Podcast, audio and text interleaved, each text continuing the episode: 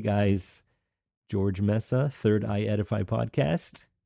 And as I often am, with a guest as amazing as this, I am super excited to talk about some very time sensitive things that just occurred.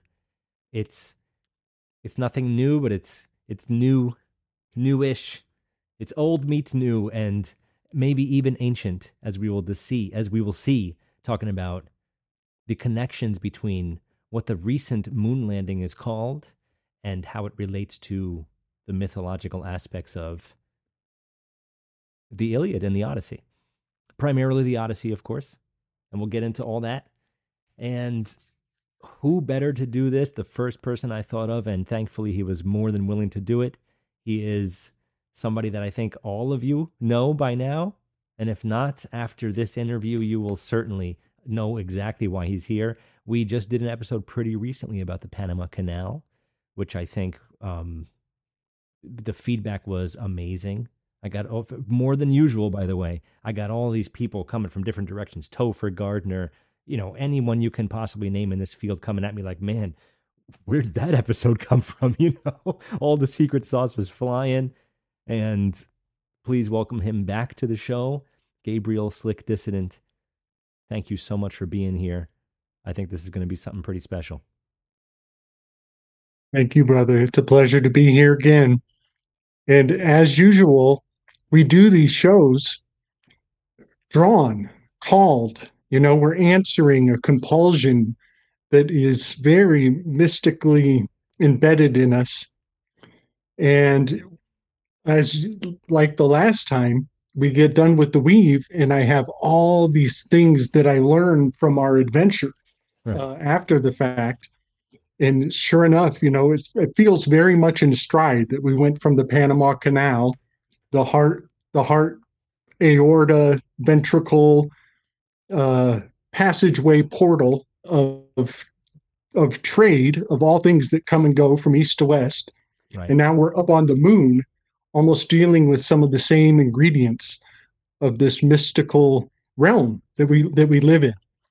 Uh, so yeah, the connections between our last weave and this weave are so uh, enriching.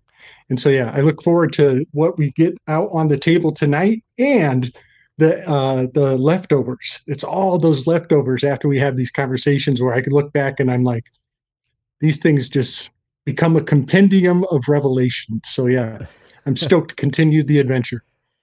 I love it. I love it. Thank you. Really, my I'm so honored that you that you are in my world as much as I know that you are, and you're, you know, you're doing a service for everyone every time you step in front of the camera.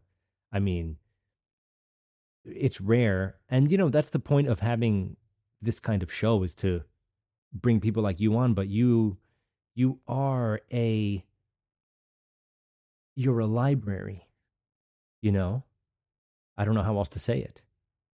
It's it's far above and beyond most. It's above average to say the very least as i as again most people that watch this show know you and they know exactly what i'm talking about. I unfortunately it's not showing so well but the image behind us was created by you and i'll potentially just pull it up at its as its own thing soon but that that shot from the circular window. Again, we get a circular window shot from these things. They never do anything different, right? And it looks a lot like something from the um, Correllian t- uh, tarot that you've been looking at lately. So I think that's great. I mean, this tarot just never stops giving for you, right? You're you're constantly finding images in modern news, modern art that are they fit into all these little pieces. And you know, it's easy to say, oh, yeah, sure, it's a circle, it's a blue. No, Sometimes these images are exactly the same. The orientation of people holding certain things, and these are like press release photos, you know, that come out on purpose. And it has a lot to do with what you were saying, the magic, you know, the spell crafting that goes on, that goes into it, the um, spell casting, as it were, right? The broadcasting of these things. And um, uh, let me start with this because when it's time for mythology, I I still don't have what I want knowledge wise. You know, I, I always hear the references that you make, and every time you do, I say to myself, man, if I knew that, I would have said this at this and this when I did my own episode about something, right? And but reaching for a metamorphosis from Ovid is usually a good, quick little. It's it's got little bite-sized fragments of things that you'd want, right? And I'm just going to read a phrase from that to get us kind of started here, because there's a few sections that has Odysseus, and we're referencing the Odyssey, which is the second part, the Iliad and the Odyssey. Odysseus's uh, journey back home, which I have a good feeling we can reference to perhaps the Bermuda Triangle. We'll we'll get to that. Um, there's a conversation there. He's in a circle with Ajax. In case you didn't know that Ajax was actually the name of a mythological character, not just a cleaning powder that you clean your bathtub with. Um, there is a little argument about who gets the armor of Achilles. And Ajax says about Odysseus, whose name is also Ulysses, by the way. Perhaps we can mention Ulysses Grant. Maybe he has a relationship in something here. We'll see. We'll see. Maybe that could be a whole other episode. Um, so they're having an argument about who should get this armor. And Ajax says about Ulysses, Odysseus, that let Ulysses, who maybe even could be NASA in this scenario, tell of his tell of his feats that no man has witnessed, only darkness. The darkness of space where astronauts claim they never saw any stars, right? Pure black. The prize is great, I know, but somehow lessened because Ulysses claimed it. There is no honor. This almost makes me feel like I that like we're describing how I feel about the show that we get from all space agencies. There is no honor in their deceit. It is only blackness. It is nobody, as Odysseus tries to fool a now blind um, Cyclops, as we will dis- talk about in a minute. So all of these things seem to, it, it grabbed me right away, and it's right in one of the earlier parts too of something I was reading. So, tell of his feats that no man witnessed. It sounds biblical, but it's very much you're not going to be an astronaut, and you didn't see what they saw until you do maybe don't trust it. And I also want to leave this on the table to to give you the the room to to go. That I'm putting together a little bit of a super episode with you and several other like-minded individuals about we're not going to use that term that was floating around for the past, you know, 10 years, but the fact that I don't think we're spinning and orbiting and flying all at once. And I think there's a lot of reasons to doubt NASA and their, I have the number, it doesn't matter. It's over $74 million a day budget. And we still don't get anything. What do we get? Get nothing. We get nothing. So I'm going to leave it there because there's plenty of other branches to dive into here. But perhaps we can quickly reference one small aspect of this because you're very in tune with the public versus private. As as I already am jumping around here but let's just kind of get as much as we can before you go. Apollo Artemis recently and now Odysseus. Odysseus in the news they kept saying first time private space company has done it. They're not na- they don't name it they just say a private company I'm assuming in that scenario, Apollo and Artemis were public versus private this time around. It's supposed to almost give it more of an allure, more of a glamour to it. You know what I mean? Like now with marshmallows for a breakfast cereal. It, it that's how it feels mm-hmm. to me. It seems so silly, you know? So yeah, before we even tie in any mythological ideas, just give me your thoughts on this new, ex- very exciting decades in the making moon landing that uh, we are supposed to believe just happened from NASA. uh, absolutely. Great call. I'm glad you picked up on that private public. That is such a pivotal cornerstone of understanding uh, correspondences mm. in mythology and in law and ritual practice today. The difference between private and public is observed in mythology in profound ways I think of it as the the veil in the temple.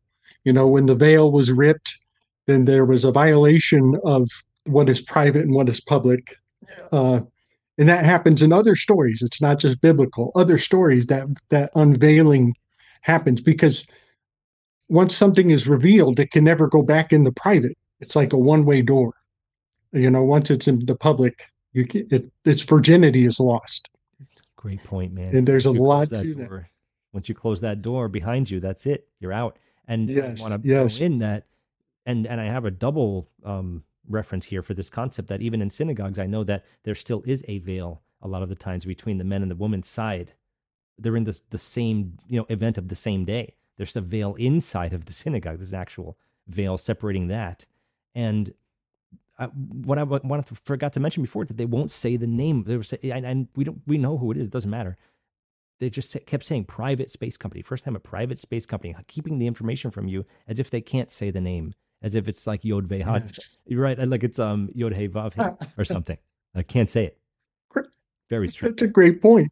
That is a great point. Okay, so the fact that Artemis and Apollo were the open facing side is very apropos uh, in speaking uh, in echoes of the epics. It is the uh, let me think. It's the Iliad that is the public facing. It is masculine. It's all battle. It's all bloodshed and war and gruesome details and strategy. It's all out in the public, and the gods are known and you know the gods by their effect. And uh, so the fact that pestilence is inflicted by Apollo is consistent. It's so consistent. And his sister, Art, uh, and her, his sister Artemis is also correspondent to his number six orientation. Um, and she represents the shadow of the number six personality type. He is an achiever. Oh no, I'm sorry. He's a loyalist. And she is his shadow. She is fear in the um and so she has much to do with the wilderness and the um being in the instinct, uh, recoiling, uh, running and scurrying off into the wilderness. Mm. So he's out in the public facing side and she's on the private facing side. So they themselves represent a private and a public uh, in a very well known dynamic. Uh, they say that over 50% of the world is number sixes. I think over the past decade, we've moved a great amount of the sixes have gone up to nines, but hmm. we'll set that aside. so yes, the the in terms of the epics, it is the Iliad that is pro- uh, public, that is aggressive, that is masculine, and the Odyssey is the feminine counterpart, and that is that it is uh, uh, Odysseus is known as being incredibly cunning, incredibly crafty, and one of his superpowers is putting on a disguise. And right there, we see a master of knowing what is private, mm-hmm. of holding his tongue, keeping things on the down low, knowing what to say and what not to say, such as, My name is no one. He says, My name is no one. This is somebody who has mastered privacy and walks the talk, you know? Uh, so yeah, uh, that aspect that you picked up on that this is now on the private, and that corresponds to this master of wisdom, the strategist, uh, known as uh, Odysseus. Yeah, you're spot on, man. You're nailing it. So, cool. so the what I've learned is that the Odyssey is the Enneagram, and his adventures are unwinding what the uh, Iliad had laid out. So I haven't tested the Iliad. I have to say this. I haven't run the Iliad through the test of Enneagram. I'm too excited at discovering that the Odyssey is a perfect fit when you run it in reverse. Wow. Um, so I'll just do a quick walkthrough. Oh, sure. On the stations uh, to try to convince people so they can syncopate with their mind how the stations actually fit the the nine destinations. Technically there's 10 destinations. I mean you could almost make 12 if you wanted to extract 12 because he makes a stop in hades which is a neutral spot. Uh, and then he has three adventures uh, in between the three and the four. So you could conflate this into other numbers. But if you know the personality types and the intricacies of um, this imprinting, it's a perfect fit for the nine. So Uh, the Lotus Eaters is where the adventure essentially begins uh, in its uh, chronological sequencing. Granted, it is told in broken order in the actual epic itself, but if you follow its chronology, they start out with the Lotus Eaters, and this has to do with the uh, sloth, the uh, the deadly sin of sloth, is the shadow of a nine personality type who is uh, indolent or lazy, and they have, but their strength is they're balanced and they're a peacekeeper. Another term for them, they're also called adaptive peacemakers. You know, so they have while we talk about their shadow, just remember that it's only language that limits me from also complimenting them at the same time. mm, so while I'm saying slothful or indolent, there are strengths to that, and you can anticipate and play into those. So the Lotus Eaters are totally the number nine where they start. Now, something I'm discovering, and I'll share some of these with you, is that there are linguistical puns that are still present in English language that I can't explain how the English language is holding on to artifacts from a story that's in Greek.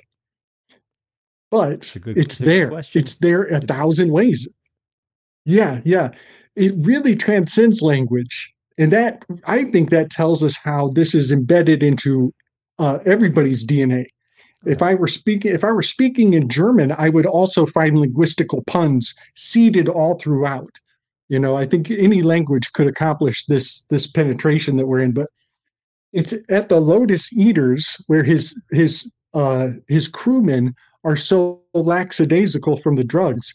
He has to tie them up in the seat. He has to bind them. He has to actually activate his number eight personality type to draw them out of the nine to click them over, he has to take control. So he plays the number eight to gain his uh, control of his men and tie them into their seats. Well, the word lotus eater has the word lotu seater. Yeah. That is a struggle to sit. He has to fight them. He has to literally uh, uh, manhandle them manhandle to get them yes, to himself to sit. So there's a lotu seat in the Lotus Eaters part of the story because he struggles to get them to sit in the ship. And also, uh, there is a ship in the Hermit card. Hermit card is number nine. So him putting them in the ship in the Lotus Eater's position to start the journey to move to progress is so apropos. It's really rewarding. There are yes. many artifacts. And, so let me add one to that because you strap in when you're a space when you're in a spacesuit, astronaut man. You got to strap in to get in that spaceship. So it's there. It is. Wow! wow! Get, it, there's too many. It's crazy.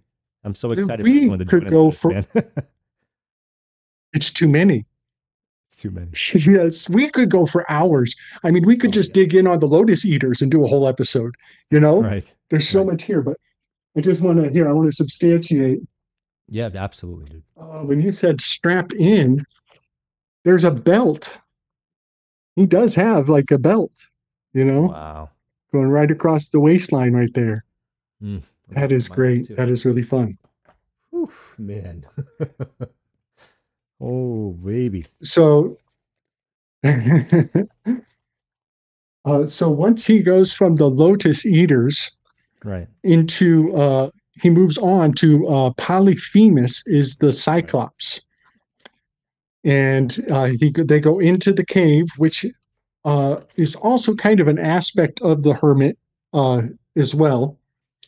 Um and they start to partake of his supplies and then he comes home um and they have to in they have to trick him into uh, drinking himself to sleep, and then they poke him in the eye to escape we all know the story. But what's beautiful is this is a quintessential number eight controller, domineering with the shadow of lust or uh, control. Uh, challenger is another word here. And uh, even the fact that he's a cyclops is incredibly apropos because number eight personality types can be very narrow sighted. They can be sing- too singular minded about their goals and they don't see the peripheral. So even when he's checking his sheep, he's not checking the underside. And that's an aspect of that narrow sighted uh, panopticon right. uh, of the number eights. And right. their remedial virtue is sympathy. Uh, the Catholic Church would say chastity, but I think they're they're playing to the sex too much. I think that sympathy is better advice for the redemption of a number eight who's stuck in their narrow narrow sight. Then he goes to the Aeolians, which is on a floating island. Some say that's an actual island just north of Sicily. Uh, it's possible. Oh, yeah. It's yeah, said. I heard the same. You heard the same. Okay. The same.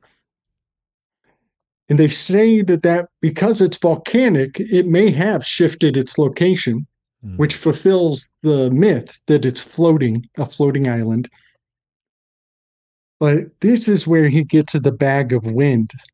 And this is great. Oh, I got to say also, these little parts of the story, they actually hit on our friends. Like our buddy Dylan, he's a number eight. He's a Polyphemus, you know, and, right. and for him, for him to like really sympathize with the with the drama of that aspect of the story, it's going to hit him harder than some of us. I see. Now we're in the number seven. We're in our buddy Chance's territory.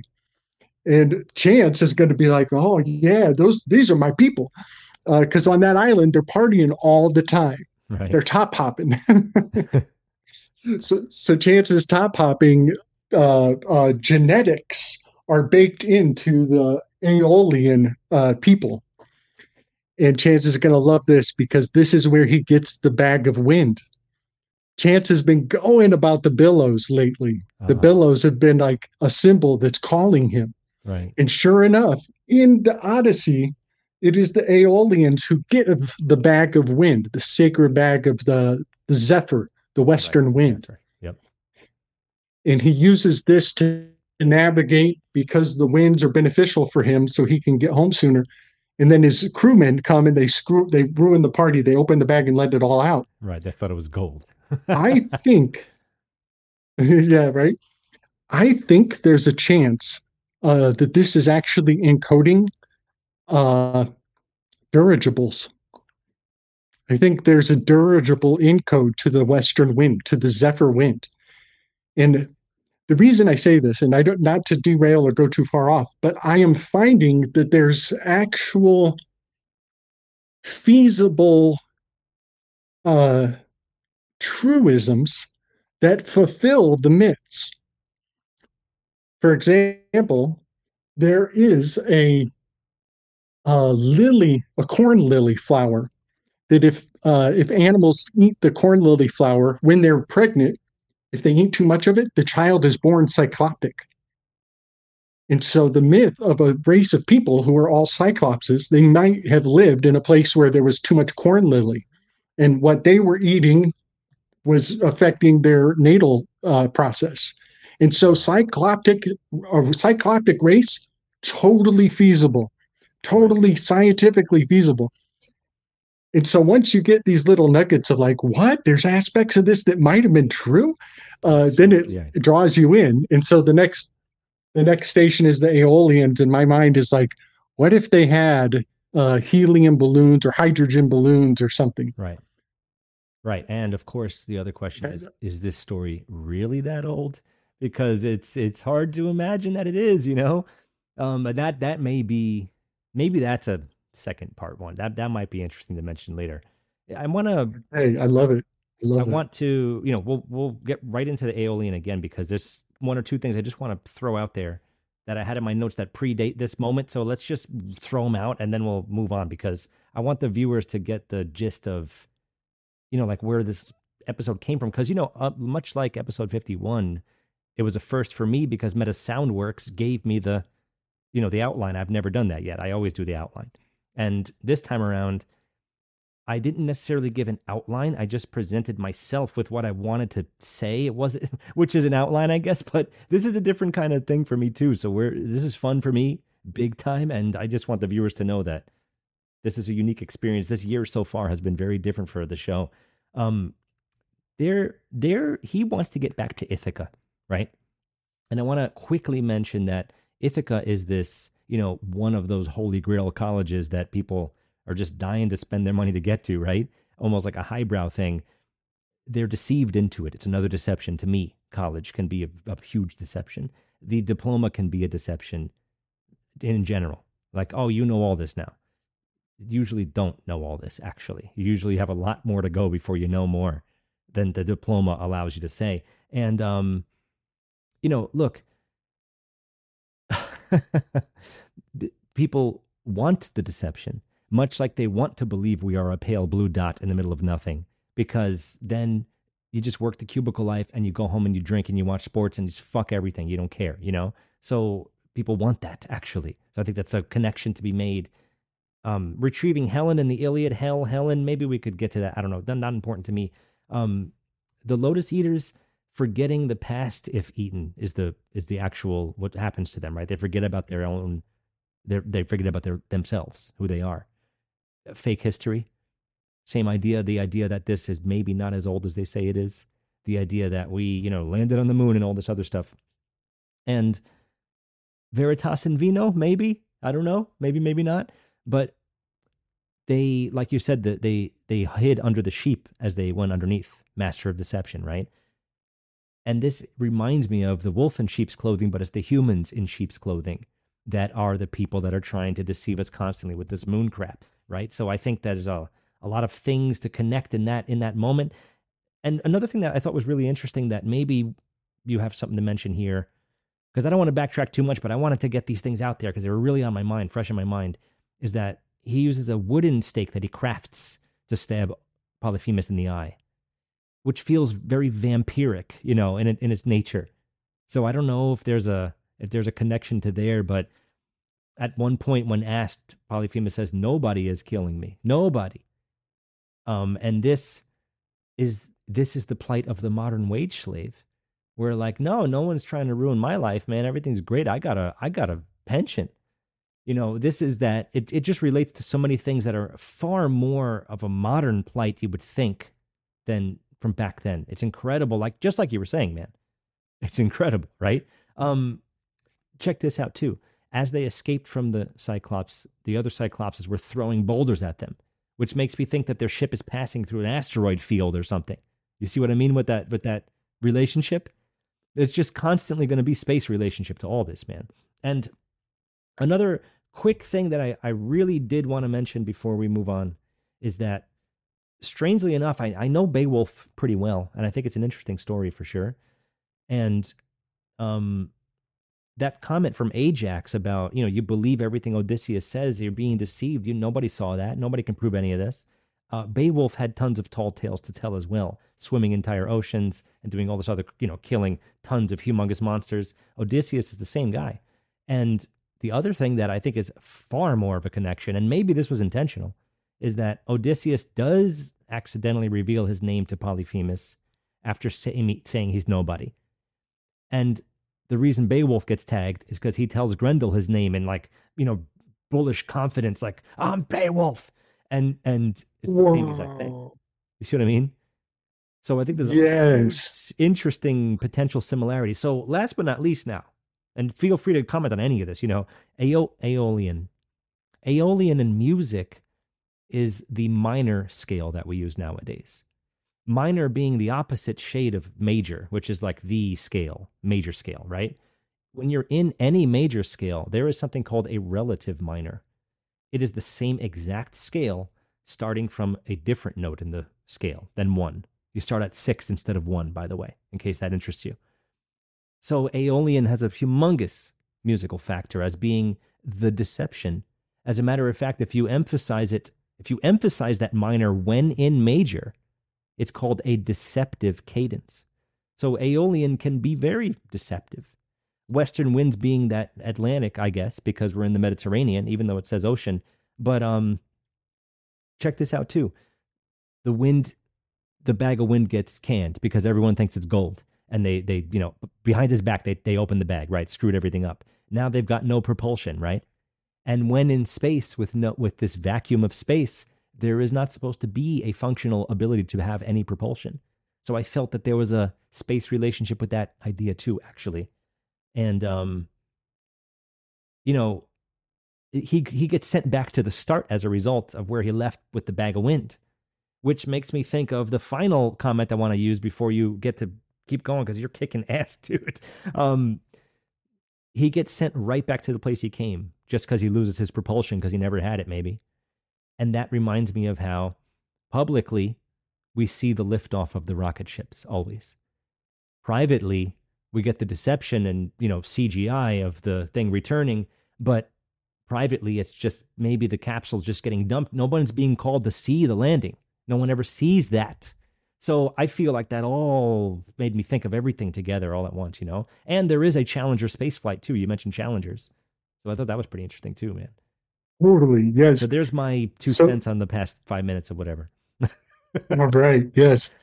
So the number seven is the Aeolians, mm-hmm. and also Socrates is uh, in the symposium. That's his position as well. He uh, is a quintessential enthusiast with the shadow of glutton and their remedial virtue is uh, abstinence total, not just take a little bit, take none whatsoever.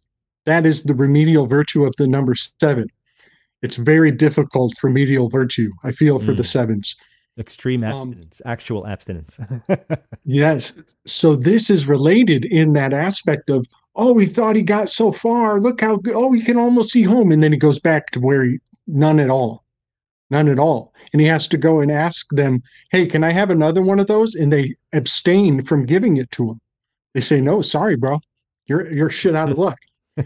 Sometimes uh, I'm going to parallel this to chance in my life. Chance has helped me out with technological uh, contraptions and gizmos and trying to problem solve some of my own little uh, advancements in this technological age. Right.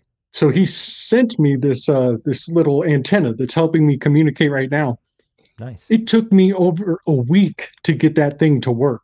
and I kept coming back to him and he's like, Hey buddy, I you know, here, I don't know. I I don't know what to and eventually I kept thinking he's gonna be like the Aeolians and he's gonna say, Sorry, bro, Neptune isn't down with you. right. If Neptune can't help you, then what can I do? So uh, these number sevens, they totally have that aspect of like, oh, you thought you got a lot done? Well, Socrates knows one thing that he knows nothing at all. And you're back where you started. And that's what that's what Plato's Republic does to you. It takes yeah. you on this long adventure, and then you come back where you started, and you're like, what just happened? Well, yeah. Uh, where did we go? that just fun. keeps going. This is fun. Yeah.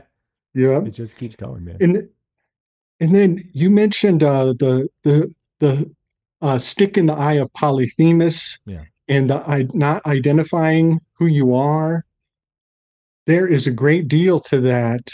Um, let's think about the who.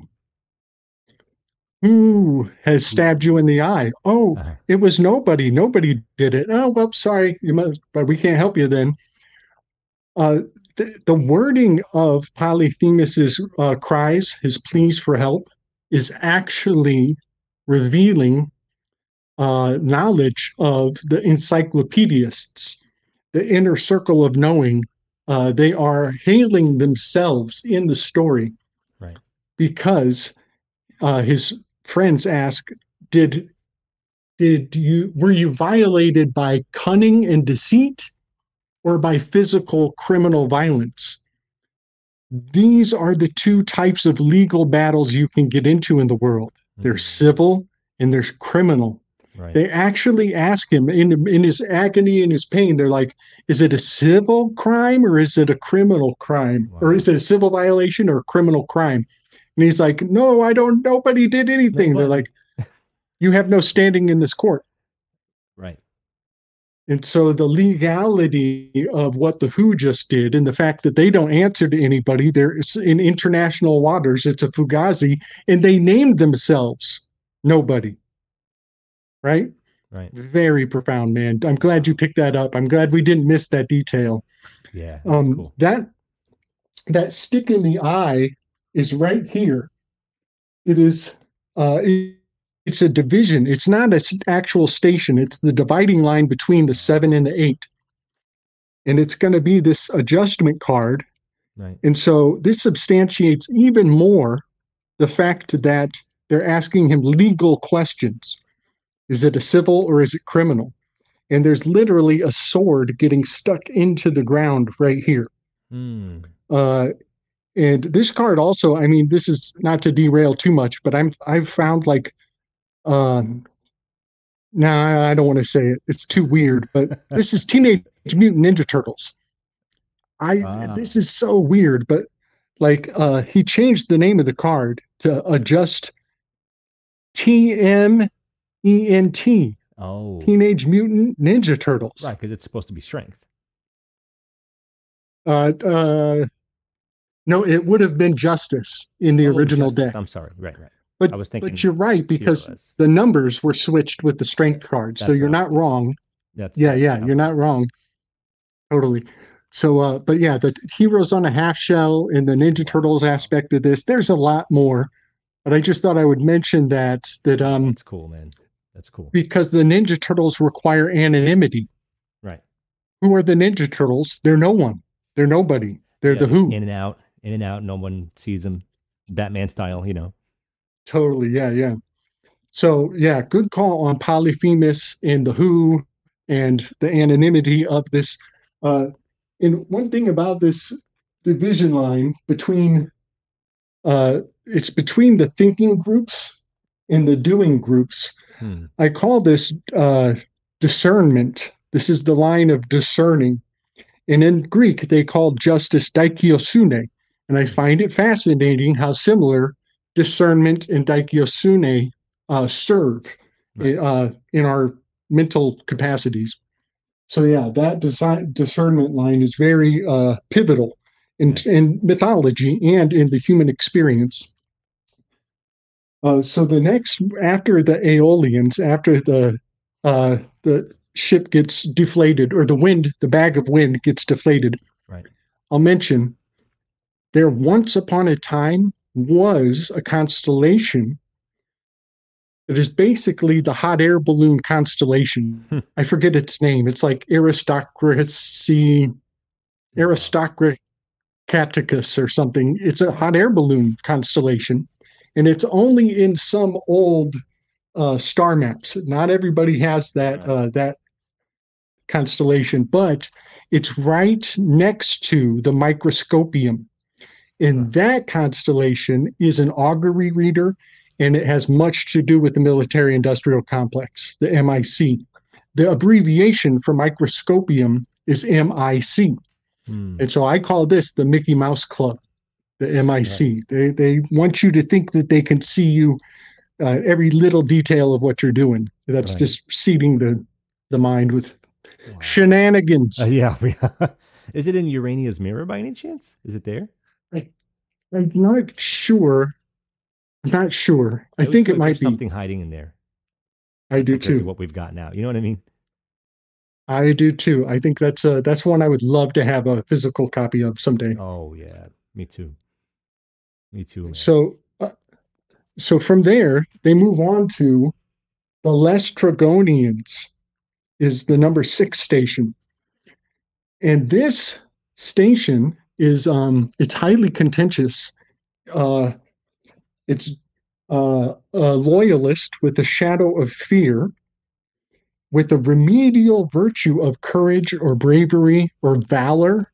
Hmm. I love the word valor. right. Um, so when you hear these words, there are a great many other synonyms that should draw your mind psychically to the loyalists.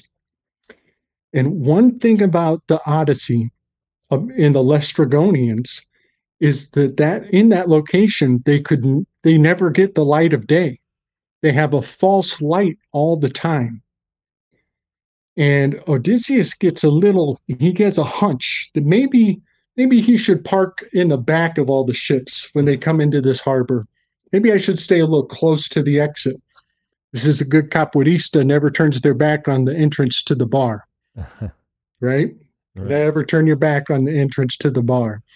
And if you have to sit with your back to the bar, then keep on your toes twice as much. Ah, Uh, so, what's amazing about the fact that there's no light in that harbor is this is what I call you never see it. Hmm. University Right. is you never see it. They never see it. Right. And what you never see in universe IT is you never see astronomy. You never learn about the fourth pillar of the quadrivium. And as long as they can keep you detached from astronomy and the fourth pillar of the quadrivium, then you're perfectly qualified to come to university and be a loyalist and come get your degree from Ignatius Loyalist. Ignatius Loyola and the Loyalists are all embedded in the Laestrygonian camp. wow. And the truth of those words is still revealing itself to me in a fascinating way. Um, so, yeah, the UniverCIT of the university in the Loyalist seat uh, has a great deal of fear response because they very simply respond with uh, uh, instant agitation and resistance. right. Uh, and and that's where they throw the rocks and uh, kill a great deal of his men. I think only his ship escapes, or maybe yeah, I think only his ship escapes, and then he goes to uh, yeah, then he moves on to Circe in Circe. the number five, and uh, on his way to find Circe, he encounters Hermes. And this is really fun because Hermes is the number five personality type in the Mm. Greek pantheon. wow. So Hermes was sitting here all along before I even put the Odyssey on the on the map, you know. Right. Wow. Um, and um, you know, university is universe too. They convince you of the universe. You don't need the fourth pillar. And we Right. just had Meta Soundworks on. We were working on how the fourth thing is what's missing, and that's where the secret is. You need the first three, you get the fourth. So interesting that how these things just keep piling on. Totally. And you know, a lot of people will tell you, oh yes, uh, the word Catholic means universal. Hmm. And then they will also say, oh yeah, university. It's like a city, a universal city. Right. right. But they never put the fact that university basically means Catholic. Hmm. wow. I didn't know that. And that's pretty profound to me. That university is hiding the word Catholic in it. And then the That's nickname kind is of crazy. Varsity. Your, your Valor, Valor Varsity. Wow. Very interesting. Wow. So what, what do you know about the Molly here? The Molly Yes. suggestion for Circe. Yeah, right. Uh, what do you know about the Molly suggestion for for Circe? You know, the MDMA of it all.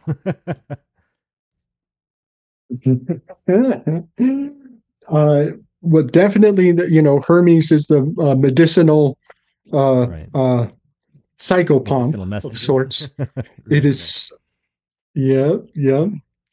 And uh, I love that he gives him a, an an antidote that you take in advance. Hmm. It's it's foresight. It's showing foresight, which is also an aspect of the number five, is seeing ahead. Uh, uh, what's his name? Prometheus. Prometheus's name means foresight. So he gets that uh, preventative medicine. Uh, uh, it's a prophylactic. He gets a prophylactic medicine that he can use in advance from the assailing of the poison that Circe's going to try to use her spells on him. Right. And I think that's really uh, just neat that the foresight aspect of the number five is here. And then Circe's uh, her abode is in the center of the island, so she's self-centered, which is an aspect of the observer with a shadow of a shadow of greed or jealousy, and a remedial virtue of sobriety is what fixes the the self-centeredness, the uh, uh, closed off uh, jealousy of I guess you know, yeah. It's so hard to put the perfect word to it, but it's cool because Hermes gives him an herb that will keep him in sobriety. Right. And he takes this herb in, and he accomplishes sobriety even when her spells come on to him. And so the that fixes the situation of the number five.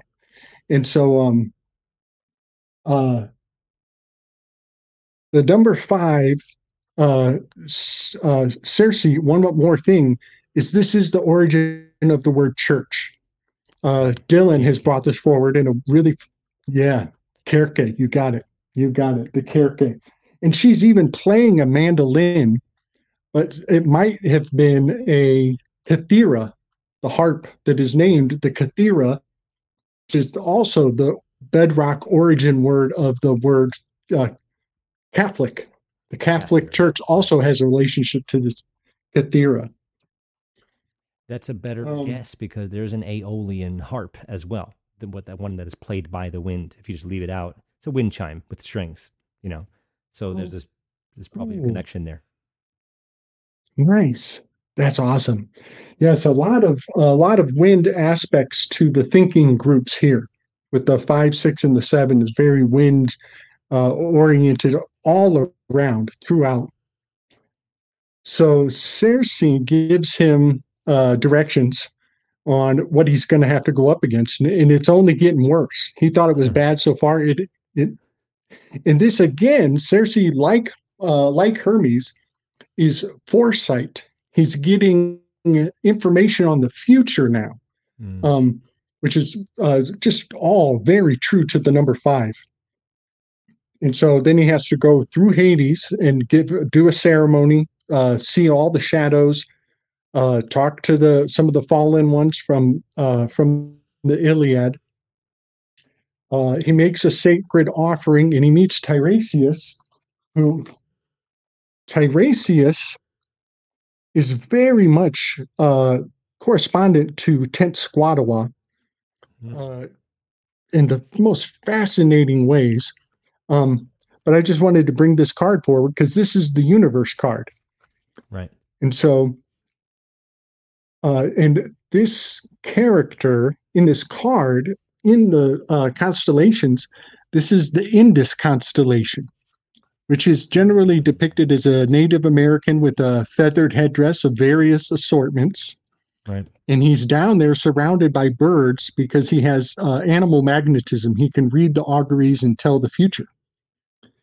Uh, so, it, uh, in the extreme south is where Indus is located and he's kind of a loner because he's like the only he's surrounded by animals and uh, inanimate objects like telescopes and uh, microscopes and riding crops and fallen feathers and pins and just strange inanimate objects are near him as though he's like uh, there's an aspect of animation being like uh, embedded into the essence of the southern constellations. And so, yeah, that's the domain of uh, Hades where Ulysses has to go.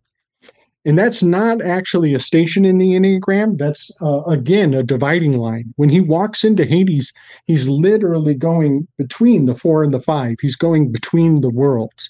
And I've already corresponded this to the Pythia, uh, this four to the five gap. This is uh, the word love and the word code both correspond to the five to the four relationship. And once he makes that offering in Hades and uh, kind of has some closure with the past, he then has to go through uh, uh quite a few trials. Uh, he goes through the sirens and uh, also the, I can never say this very well, Scala and Charybdis mm. is the the six-headed monster and a whirlpool, a maelstrom, and he has to navigate between the two. But I want to really harp on the sirens a little bit. Yeah. Because sure. yes, because the sirens can cause people who hear their call can cause them to want to crash their ship. Right there, we have uh, we have something that we should unpack. I think this is a gift to us in our conversation right now. Sure, sure, absolutely. Because the mission up to the moon is basically them crashing a ship. I think what this drama, this cosmo drama that they're playing out on this on this moon stage is also rolling dice they're rolling dice with these boxes that tumble end over end and land. Which side is going to end up uh, right side up? It's as though they're taking bets on how the drama is going to play out. Right. All of this is fascinating because the siren song makes men want to crash their own ship. And the rolling of dice is called uh, knuckle bones. And the Greek word for knuckle bones sounds just like the English word for astronomy. Uh, astronom. Hold on, I'll try to find it. Yeah. The word for for rolling dice or throwing knuckle bones right. sounds just like the English word for astronomy. And so when people see astronomy or hear that you're talking about astronomy and they don't know what you're talking about, they're right. they're not fluent. In their mind, they're going to think to themselves, "Oh yeah, sure, sure." They're going to associate it with mental masturbation, uh, right? And it looks like it's astragaloi or something like that. Thank you, thank you. Astrologo. Wow, yes. Right, setting up it's, the role. Yes. And, women, so this is the yeah, so this is the part where he's uh, he's tied in knots to the mast of the boat, and he's trying to not masturbate because the siren call makes you want to throw your semen.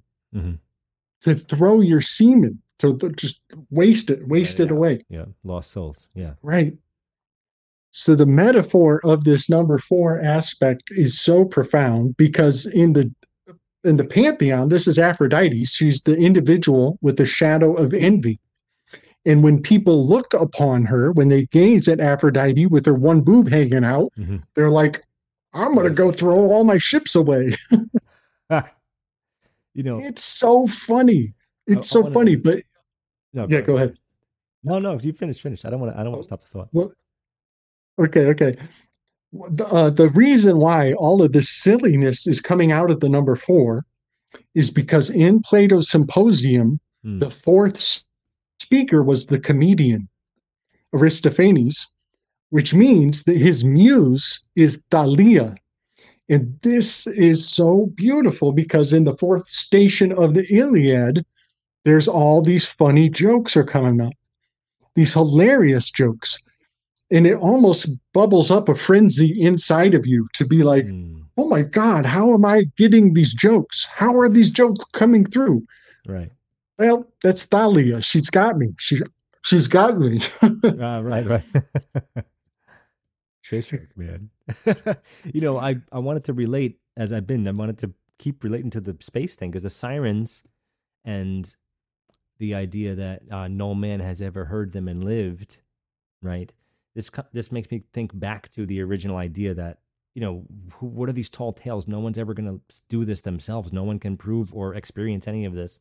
Um, there's the idea of the the music of the spheres, where this you know whirling, rotating orbiting planets are supposed to be making a pitch, some kind of a pitch because of the nature of their speed and their size, you know, their mass. And so that makes me think of space travel again, where he's, you know, he's tied up, he's, you know, he's he's strapped into the spaceship ready to go and he's he's living through he's surviving this the music of the spheres, which no one would ever be able to hear because the pitch would probably be so low that no human could even take it in to begin with. And the sirens are supposed to be kind of a high pitch, I assume. So I wonder, I wonder what it. Do you know what it's officially supposed to be? I heard it was supposed to be something pretty, pretty high, like a high pitch. Is there indication well, of what I'm, they're actually doing? What they're actually making? How their noise is? I'm not sure uh, the nature of the noise, but I do know that they're they're whispering two promises. There's mm. two things that they're uh, seducing man with. The first thing is, I understand your pain. Mm-hmm. I can be the only one who understands your pain. And the other thing that they sing is, I can tell you whether you should have hope or not. I can validate your hope. And those like two aspects business tactic sounds very, very strategic, doesn't it? Uh, can you, by chance, can you pull up that most recent graphic that I sent to you today?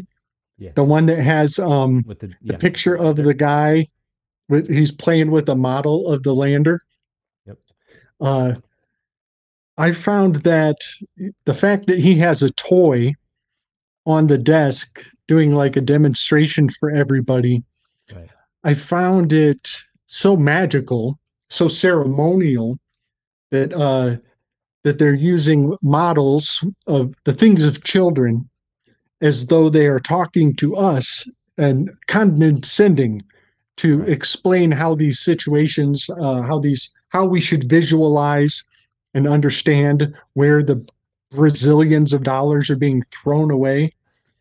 Um, yeah, that graphic, it, uh, it it's very fun because Ja- Japan just threw some random cube-shaped object on a a moon stage and told this, eh, close enough is perfect Right. because their lander was upside down on its head. And now here we have another lander that's laying sideways on its side. Well, that's a pair of dice. That's a pair of dice. And so, in a broken fashion, they are telling us that, oh, just keep giving us this money and you'll have paradise. paradise. We'll build a paradise up here. the on the paradise. moon. This actually comes right back to that episode I just had with Meta Sours. A paradise was the if you get the fourth pillar, you get paradise. You actually learn the secrets. Yeah. Excellent. Excellent. Okay, I'm gonna pull it up right now so they can get the, the feel now. Right on. Yes. So, one of the aspects of, okay, the throwing of knuckle bones hmm is really uh, wild to me because, for one, his knuckle bones are actually hiding out behind the ship down there. Uh, uh, and it's probably incidental. I don't know if that was intentional, but there are a great amount of knuckle bones encapsulated in his little scale model that he's trying to convey into our mind. right. Knuckle bones is both uh, throwing dice and gambling, but it's also on a deeper, eso- uh, more esoteric level. It encodes necromancy. Uh, because there were old necromantic rites where you actually sniff some sort of concoction to commune with the dead. And so it's actually a cocaine, it's a cocaine joke too. Right.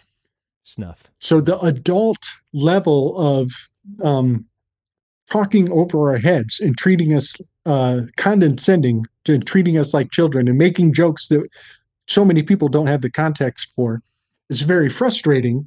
But when you boil it all down, yeah, uh, it actually does make a great amount of sense in kind of a twisted humor kind of way.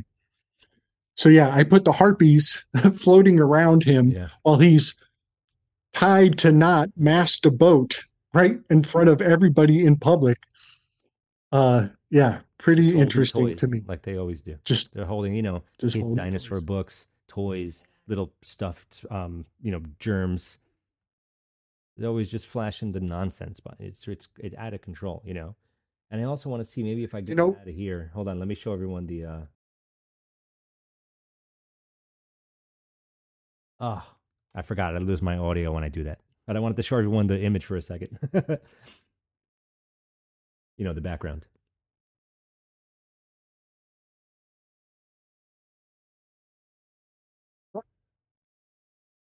okay, Right. Good. back in. We're back. We're back. Beautiful, man. Really. Um uh the ship broke in half. Maybe we can save that. That might find more. There might be more for us to find there. Is the term do you recall cuz I haven't I haven't genuinely looked at this deeply in a long time. I mean, I read the Iliad Odyssey a very very very long time ago. So I'm resetting my information to get ready for this. And um, is the term vast ocean used? Because I mean, this is all the Mediterranean. It's supposed to be the Mediterranean, theoretically. Do you recall if that term is actually used? Vast ocean? I don't remember that. Hmm. I feel like it does sound familiar. I feel like it is in there. But the the one term that is an immortal phrase is the wine dark sea.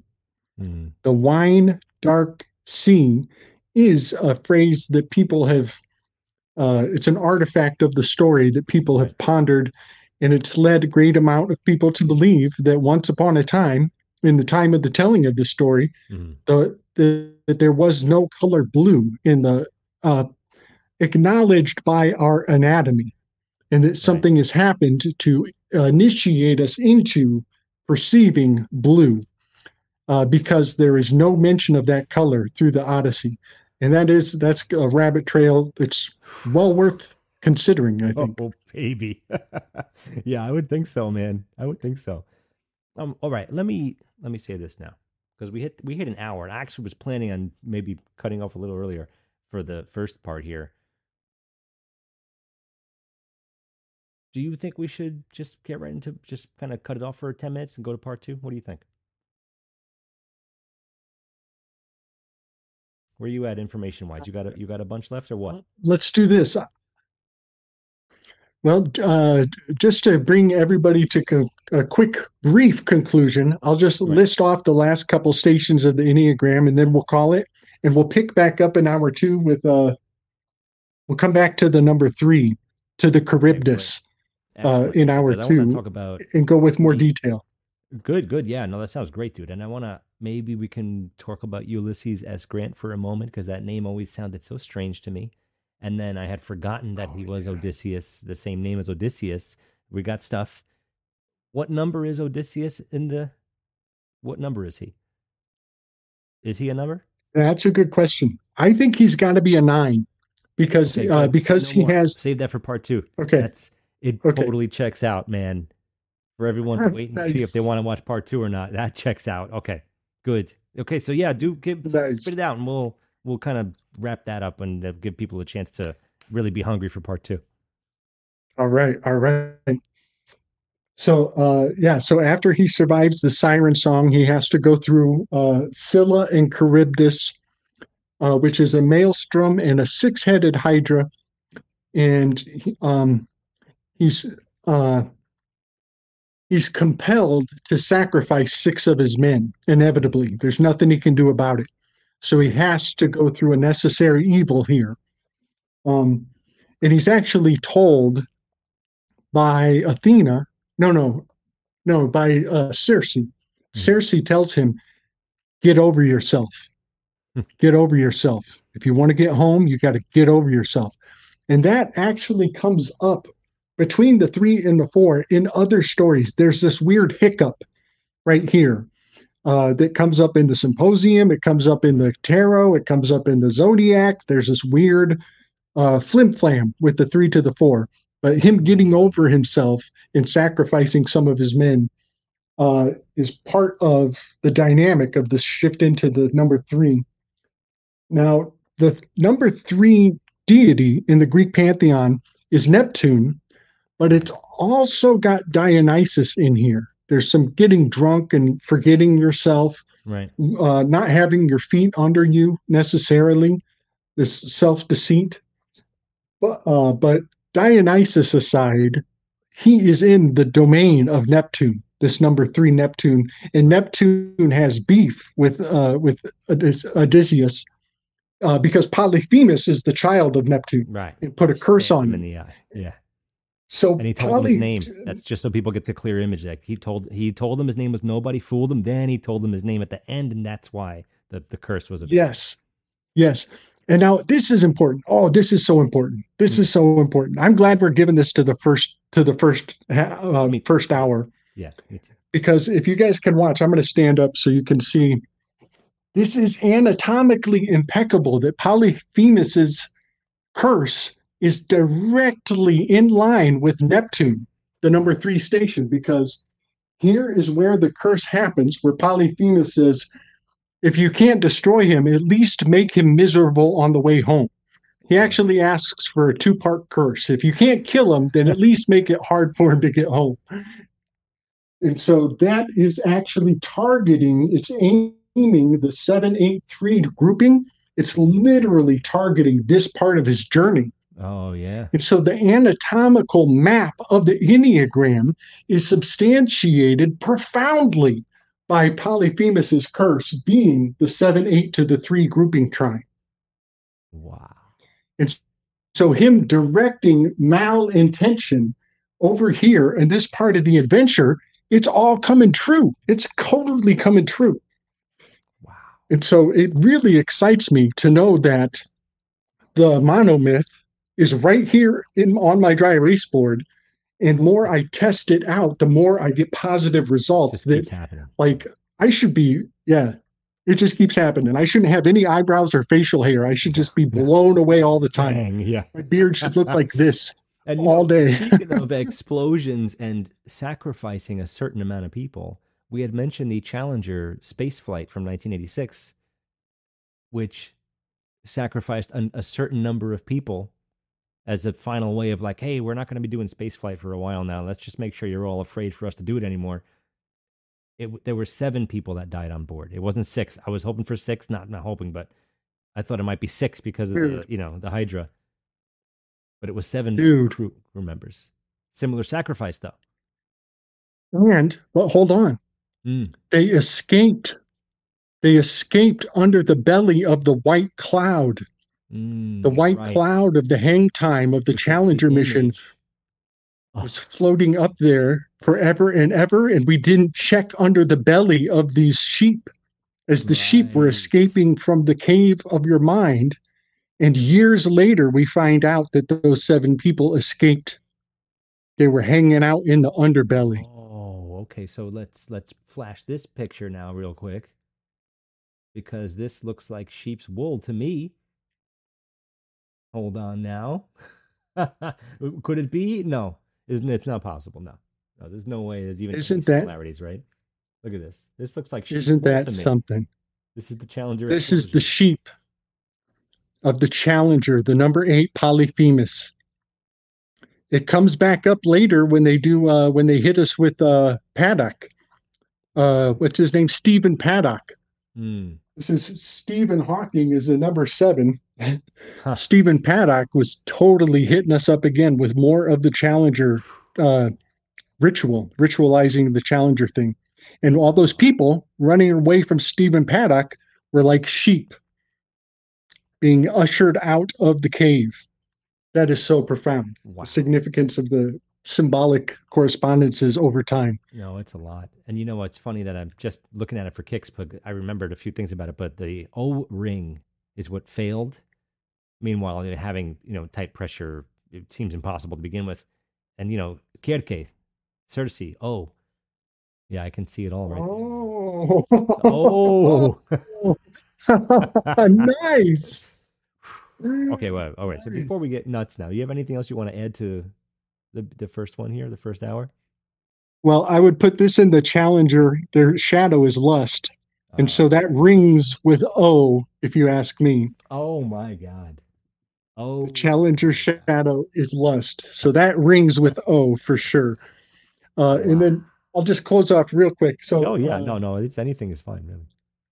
So, yeah, so the next place that they end up going is Apollo's island with the sacred cows called uh Thrin Thrinacia, T H R I N A C I A, A C I A Right. at the end of there, but it's got CIA, the right, right. Yeah, right. But it has the thri for the number three. This has the trident of Neptune, and it is in the dominion of Apollo because Apollo, the six to the three, are like masculine, uh, feminine. There's a spark gap between the six and the three. So the Apollo aspect is still here uh, when they're on the island of uh, and they steal the cows. And then uh, from there, uh, they then uh, escape. They have to pay a heavy toll, and he ends up on the island of Calypso, where he is uh, uh, given remedy. He's brought. He's made whole again, and she lathers him with two, so many gifts it's hard to leave. Hmm. That is a number two, is a giver with a shadow of pride Wow. uh, and a remedial virtue of magnanimity. That is Calypso all the way.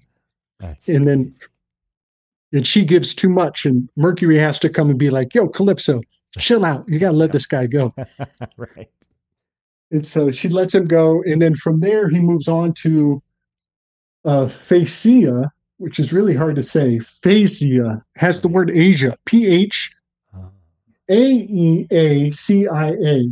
Phaeacia is this island with high prop, uh, propriety, and everybody acts very prim and proper, and they have a lot of like um, uh, acting exactly to code and standard. And if you fuck up just a little bit, the punishment is extreme. mm. And that is so true to a number one personality type. They Sounds hold on to resentment. They too. Yes, yes, that's so true. Yep, a high cost. So yeah, uh, this uh, number one is a perfectionist reformer with a shadow of wrathfulness, and so all of those things come up in his adventure in this number one. And then I just wanted to relay that Ithaca, his final destination, is actually not on the map. Mm. His final destination is the center, Oh. is the is becoming whole again. He's coming back to the middle. And so oh. that's what I wanted to convey to everybody in the first hour is that Ithaca isn't actually on any of the numbers. Ithaca is knowing the whole story when it comes to completion. And his son's name is Telemachus. right. And this is telling us that Telemachus is going to tell the story of the telemetry data Ah, of the adventure forever and ever until it is baked into our DNA right. this story, this myth, these patterns become something of a father in and of their own right, something of a, a safe haven, a protector, uh, a resonance of truth that uh, I enjoy greatly. I enjoy very much.